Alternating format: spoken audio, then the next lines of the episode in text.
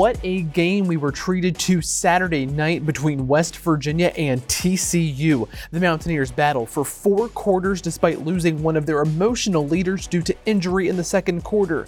Garrett Greene returns from injury. There were some mixed results in his play, and the WVU defense stands very tall in the second half, zero points allowed after halftime.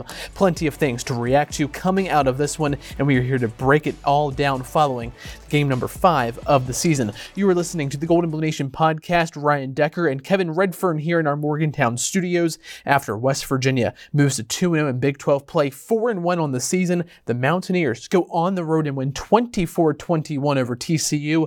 Kevin, an impressive uh, game for the Mountaineers. What's your initial reaction to this one? We'll talk about this WVU defense first of all. I mean, coming out of the Duquesne game when they allowed 17 points, defense coordinator Jordan Lesley still wasn't happy. He wasn't happy with the secondary. The front five got some love, but a little inconsistent. Since then, just less than a handful of touchdowns allowed by the team, uh, if that, and then a, shutting down a team like TCU, the reigning national runner-up, mm-hmm. zero points in the second half, 111 yards beyond impressive on the road. I think the defense deserves all the credit in the world. Yeah, a huge performance by the defense, especially coming off of what was two significant injuries in this game to defensive players. We'll talk about that in a little bit, but got to get to a game recap here first in case you missed this one, in case you fell asleep there towards the end. I don't, don't know why you would have, but it was a late one here if you're in Morgantown or in the Eastern Time Zone. Another slow start offensively for West Virginia Saturday night, punted on four of its first five drives of the game. CJ Donaldson scored late in the second quarter to tie the game at 14 all. TCU marches right down the field to jump back up by seven points, and then a false start penalty forces, forces a missed field goal as time expires in the first half for WVU. So the Frogs are up 21 14 at halftime. And it, it, it, points there, Kevin, in this game. This game was about missed opportunities, but luckily for West Virginia, they were able to respond and really uh, overcome those missed opportunities as West Virginia dominated the third quarter, as you alluded to, outgaining the Horned Frogs 129 to 1 in the third quarter alone, but only had seven points to show for it. West Virginia took the lead in the fourth on a 49 yard field goal by Michael Hayes.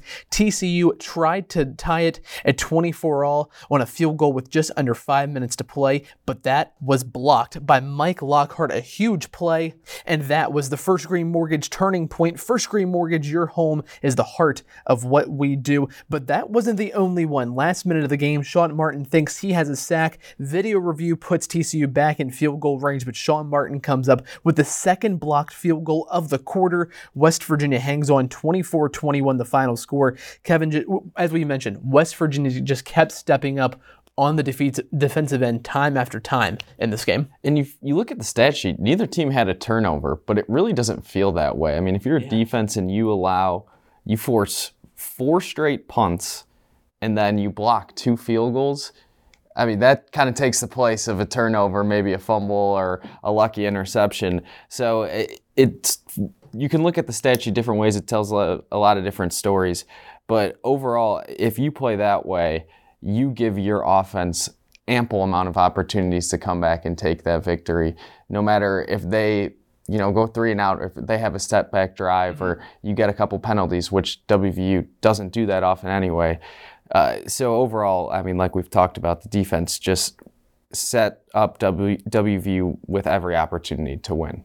Neal Brown really prides himself and his teams on being sound, especially in special teams. That's been one of the emphases um, here this season is being better on special teams than they were a year ago, and they've really shown that. I think through the first five games of this season, you, you look at what TCU did today on special teams. 0 for 3 on field goals, two were blocked, one was missed. That was a 53 yarder that was missed. West Virginia really won the game not just because of what they did on defense, but also because of what they were able to do in special teams. And to kind of go off that as well, the field position game. I think WVU had three different possessions in which they started in TCU territory off punts. So in taking advantage of those short fields then subsequently on the offensive side, but there was a couple of times where Oliver Straw pinned TCU down inside their own 25. WVU they were fielding punts in TCU territory on fair catches sometimes. So, I mean, the special teams aspect of the game was massive on Saturday night or tonight, I guess. But uh, it, you know, it's a three phase game, and WVU dominated at least two phases tonight. And it's interesting, we're talking about WVU's defense. We haven't even gotten to the offense yet. West Virginia's offense was outgained by just about 100 yards by TCU, but you've really come away from this game really crediting the defense for stepping up, especially in the second half. After halftime, this West Virginia defense was really, really good. You mentioned the, the time of possession and the, the field position battle. West Virginia plus basically plus six and a half when it when it comes to time of possession there. Offensively, once again, West Virginia able to do just enough to win a ball game. Yeah, it, the difference came down to a field goal, and the game winning field goal drive was five plays, 16 yards. So, going back to the field position game, they did just enough, kind of like what you're talking about. A lot of that came from first down success. They talked a lot about it on the broadcast. Those four, five yard runs from CJ Donaldson. He only had 61 yards rushing on the night, but he did set Garrett Greene and the passing offense up to succeed some shorter, friendlier down and distances. Uh, taking advantage of short fields, some big plays by Garrett Greene scrambling. Mm-hmm. If you had any questions as to whether his ankle was okay, look at the tape tonight because he looked just as mobile as ever, including touchdown rush of what, something like 30 yards for their first. I think it was about a 35 yarder, yeah. So uh, it, when he's able to do that and they're able to add kind of that uh, another dimension to the offense makes it that much more unpredictable. And they took advantage of their scoring opportunities and i feel like that was the difference. Well and you, you talk about west virginia taking advantage of scoring opportunities. They, they really left anywhere between six to ten points on the field. Two drives, which was uh, kind of bookend or bookended those drives, did a touchdown drive for West Virginia, but two drives West Virginia turns the ball over on downs. One inside the TCU five yard line where they weren't able to put points on the board, but luckily West Virginia does survive that. But you think about this game, if you're TCU, yeah, you, you, you lost by three points, but that could have been at least a touchdown and a half loss that, that the Horned Frogs suffered on, on their home uh, uh, field there uh, for the second time this year. But you know, West Virginia offensively, you talk about Garrett Greene coming back. We'll get thoughts from Neal Brown on on that coming up in a little bit. But Garrett Greene comes back, maybe not his best game passing wise, just 10 of 21, 142 yards, no touchdowns. Uh, luckily, no interceptions for Garrett Greene either. But what he did running wise, 12 attempts, 80 yards, and two touchdowns again, it, it, kept West Virginia moving the ball at times, but also, as you mentioned, it gave them just another dynamic to this offense. The way it works with Garrett Greene, too, is a lot of those plays are off schedule, not necessarily designed runs, too. So there's ways for defenses to key on Greene when he's in the shotgun and he's making those zone reads, and we see that quite often. But that's the difference between Marchiol and Greene is to be able to get outside the pocket and then potentially keep your eyes downfield for a throw or tuck it and run. Yeah, and it seemed like Garrett settled in a little bit more as the game went on. He started to hit a couple throws to Hudson Clement and, and some of his wide receivers as the game did progress there. So it looks like he's getting more comfortable. Uh, we, teased that we were going to have sound from the head coach Neal Brown. Let, us pitch to that right now. As uh, here, here's head coach Neal Brown following the 24-21 win over TCU. Probably uh, as proud of a of a football team as I as I've ever been, and and what a huge win. Uh, TCU is a really good football team, um, team that they won a lot of those games last year on their way to the national championship. And I have a ton of respect for them. I have a ton of respect for, for Sonny and, and really the staff that he's put together. And they do a great job. And this was a fight. This was a fight. And uh, we're, we're a team that's kind of built for, for, for ugly football, for fights. And um, we have a really tough team that's really close, and it's a group that's grown together. Um, our back's been against the wall. Nobody's believed in us. You know, I, I don't want to hear anybody that's on social media or, oh yeah, I saw them being four and one. Nope, the only people that really believe are us. And um, I felt like that as we went through spring, summer, into fall camp, we had a team that was was capable of winning close football games, and and that's what we've been able to do. We've been disciplined. Um, you know, we had what two penalties tonight, and and it's because we play we play the way you're supposed to play, and and it's clean. Uh, we're a team that strains. They're you know we got to continue to do it, but nobody plays nobody plays harder than we do. We're a tough team that's mentally tough, and you saw that tonight. You know, we had multiple guys go out, and and hopefully, um, and those guys, we had a couple guys are going to stay here overnight, and we've gotten some positive, uh, you know, positive reports on those guys. But you saw the, the the true mental toughness. There's nothing harder than seeing somebody really get hurt in this game and being able to bounce back from that. But I thought offensively we found a way. We zero turnovers, ran the ball for 200 yards on these guys, which is which is an achievement. Um, we made enough plays in the pass game. I thought Garrett was really gritty. Um, our guys believe in him. He's got a little swagger about him. He never thinks he's out. He thinks he can make every play. That gets him in trouble sometimes, but he makes a lot of them too. Defensively, I can't say enough. I thought second half wise, guys, like that's they've got really good skill guys, and we've been a little bit. We never broke. Um, we got to work on our hands this bye week. You know, we dropped four interceptions, I think, but our D line is talented, and we got pressure there late, and then we got a really good push on the both on both block field goals. And those are long too. It's not, you know, those are those are tough field goals to make. We made two. One of them got called back because of a penalty, but those are tough. And then special teams guys, I can't say say enough about that. People are going to say, well, they had 400 and you know whatever yards, y'all had 343, but we played clean football. We held the ball for almost 33 minutes in the game. Searching for a mortgage lender that's 100% local, personal, and focused on home loans? First Green Mortgage has been serving West Virginia for more than 35 years, and they can assist you with every step of your home ownership journey. Visit them in Bridgeport or Morgantown or at fgm.bank. Back here on the Gold and Blue Nation podcast, Ryan Decker, Kevin Redfern recapping and reacting to West Virginia's 24 21 road victory over TCU. Kevin, of course, can't talk about this game with talking about some of the injuries that happened to West Virginia. Unfortunately, junior safety Aubrey Burks injured with about eight minutes left in the first half, left the game on a stretcher, then taken to a local hospital. Neal Brown saying after the game that uh, signs are good as far as Aubrey Burks goes, but he is staying in Fort Worth overnight for further evaluation.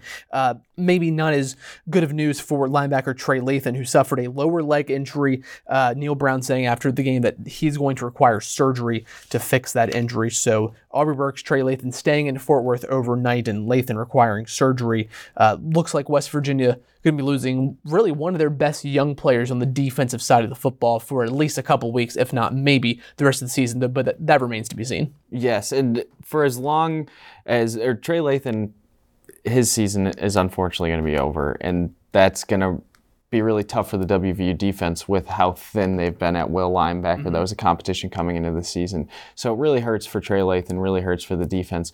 But Aubrey Burks, I mean, the vocal and physical leader of the WVU secondary. You could see how emotional safeties coach Dontae Wright was on the mm-hmm. field as they were taking Burks off the field. It was very evident the kind of the leadership that Burks presents by how the WVU team reacted to his injury. So that one's going to hurt, uh, and, and, definitely hoping that he's okay. Uh, but I mean, the way that the team was able to respond to those, I mean, think about the collective heartbeat across that stadium following both those injuries. I mean, the mood was very, very low. To respond the way they did and to not kind of be set back by those was really impressive. Uh, and, and, you'd like to think they were doing it for those guys too. Yeah, certainly so. And some of the West Virginia players obviously were asked about those injuries after the game and, and said just that, that they were kind of rallying points, those injuries were for WVU. Here's a couple of those players now after the game talking about those injuries and, and how West Virginia was able to respond to those. Yeah, you know, first of all, I just want to say that, you know, our, our thoughts and prayers are with Aubrey Burks and uh, Trey Trey. Um, you know, it's it's never that, that's the bad part about this game is you know when injuries like that happen, really scary stuff. Um, but you know I'm happy the way that that our guys rallied around that. Um, you know we, we won the game for them, so we were happy we, we, pulled it off.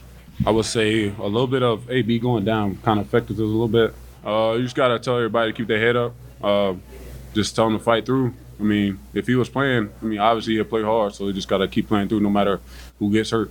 Yeah, I mean, um, you hate to see guys go down, especially when you know like how much work they put in. Like, you know, never want to see one of your teammates go down. But um, we just use it in motivation tonight, um, knowing that those guys will want us to keep going and just come out with a win. So we just use it to motivate us, finish out the game.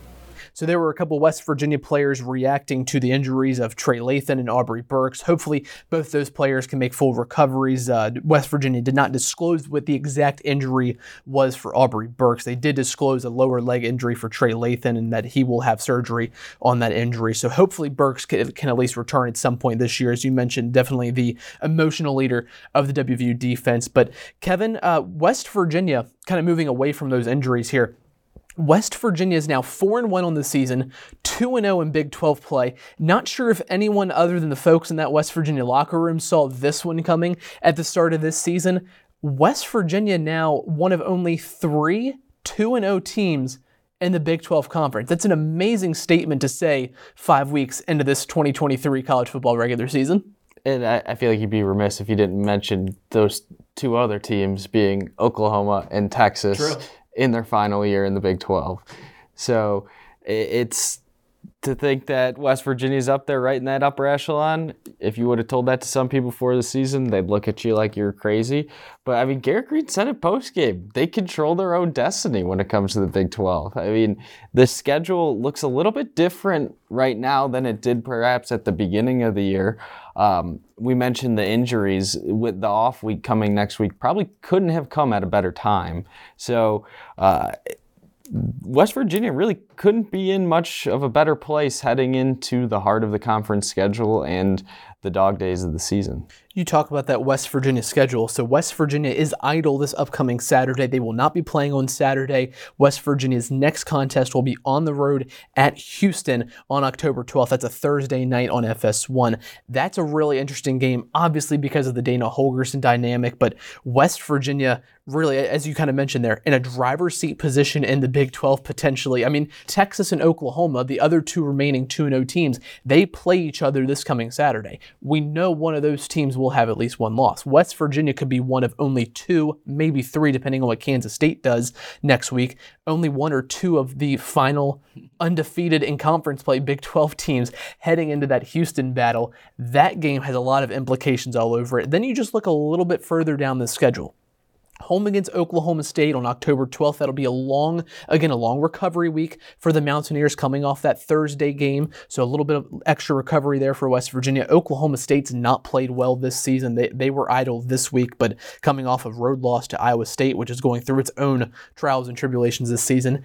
And then they end October in Orlando against UCF, a team that blew a huge 28 point lead today to a Baylor team that looked dead in the water and resurrected itself there in the fourth quarter. It's not out of the question to really think West Virginia might be in the driver's seat coming into November. But at the same time, do you have to think West Virginia maybe has had the ball bounce its way a little too often at this point so far this year, and maybe that pendulum swings the other way the, re- the remainder of the month? Obviously, that remains to be seen, though. Yeah, it's a complicated equation that you're looking at there, and all wins aren't necessarily created equal when you look at everything in hindsight. I mean, we're talking about being in the driver's seat, everything is a snapshot in time. But you, you talk about the ball bouncing their way a couple times early in the season, and then with some opponents who are struggling coming up here uh, in the next part of the schedule, that could be the case. But I, I'll take the side of WVU and Neal Brown on this one, and I'll say that they've put themselves in the position to not let the bounce of a ball decide a game. I mean, you talk about a no turnover game uh, against um, a good TCU team, only two or three penalties. When you take those things out of the equation, luck kind of tends to swing your way on the football field. Um, so it, it, teams like Oklahoma State, Houston, th- those are teams that WVU can create their own luck. Winnable games, for sure. Eh, I can guarantee you inside the WVU program, they're labeling those games as should win games. So, yeah, can they be in the driver's seat in November? Absolutely. Should they? Maybe. But at the end of the day, uh, like I said, only a snapshot in time, and Oklahoma will be waiting at some point. The other conversation here, I guess, kind of coming out of this game for West Virginia, in terms of where it stands, maybe not only in the conference but nationally, is Neal Brown saying that West Virginia should be ranked nationally uh, when the polls come out Sunday and Monday of this week. Uh, number 22, Florida went down on the road to Kentucky, but likely Kentucky is going to take Florida's spot in the top 25 if you want to start shuffling chairs on the deck of the Titanic there. But the, the other teams in, in the top 25 this week, just looking quickly, number 17 Duke lost at home to number 11 Notre Dame. Doubt they drop out. And it looks at number 24 Kansas lost on the road at Texas without their starting quarterback. So maybe the Jayhawks drop out. Still not sure if that opens up a spot for West Virginia in the top 25, but we may see for the first time this season on Sunday West Virginia receiving votes in either the coaches poll or the AP poll. Yeah, and it, the votes are what, or rankings are however you look at it, and getting votes is the first step to being ranked. And the truth of the matter is, WVU has yet to receive any ranked votes this year. So, uh, in terms of slipping into that top 25, it's a couple week process, and having an off week this week won't help them. But I mean, winning ball games will. And like we just talked about, couple win more than a couple winnable ball games coming up off the after the off week. Uh, so if they take care of business, that that number next to their name will pop up at some point.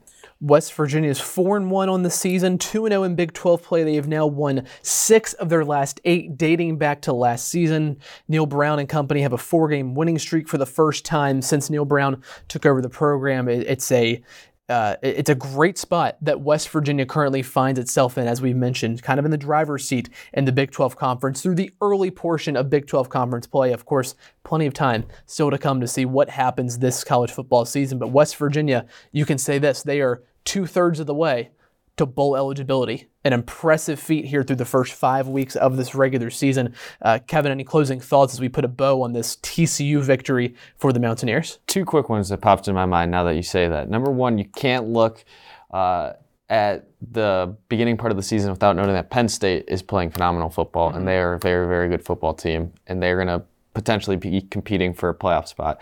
Second thing is, I've talked about on this podcast before the most important drive of a football game is the first drive after halftime. Saturday night, WVU versus TCU. TCU got the ball to start the second half, got a first down, then back to back sacks by the WVU defense, forcing a punt, set the tone for the second half. I thought that was a massive point in the game, and I'm going to continue on my first drive of the second half uh, content as we move forward. I, I, like it. I mean, if that becomes a turning point in a game, I'm, I'm certainly up for it. Uh, the, the, other note I'd like to point out West Virginia blocks two field goals in the same game for the first time since 2002, November 9th, against Boston College. Uh, saw the, the, video of that. Impressive feat by West Virginia back there in 02. That was a Rich Rodriguez led team. West Virginia does that in this game against TCU. Mike Lockhart, Sean Martin blocking field goals against TCU. So that'll do it for us here on the Gold and Blue Nation podcast. Make sure to stick with us at goldenbluenation.com for any other updates on the Mountaineers, both on the gridiron, on the soccer pitch, and everywhere else as we uh, move further into the month of October. October officially here as we record this at 1:49 a.m. on Sunday morning. I guess we can say late Saturday night, early Sunday morning. For Kevin Redfern, I'm Ryan Decker. This has been another edition of the Gold and Blue Nation podcast.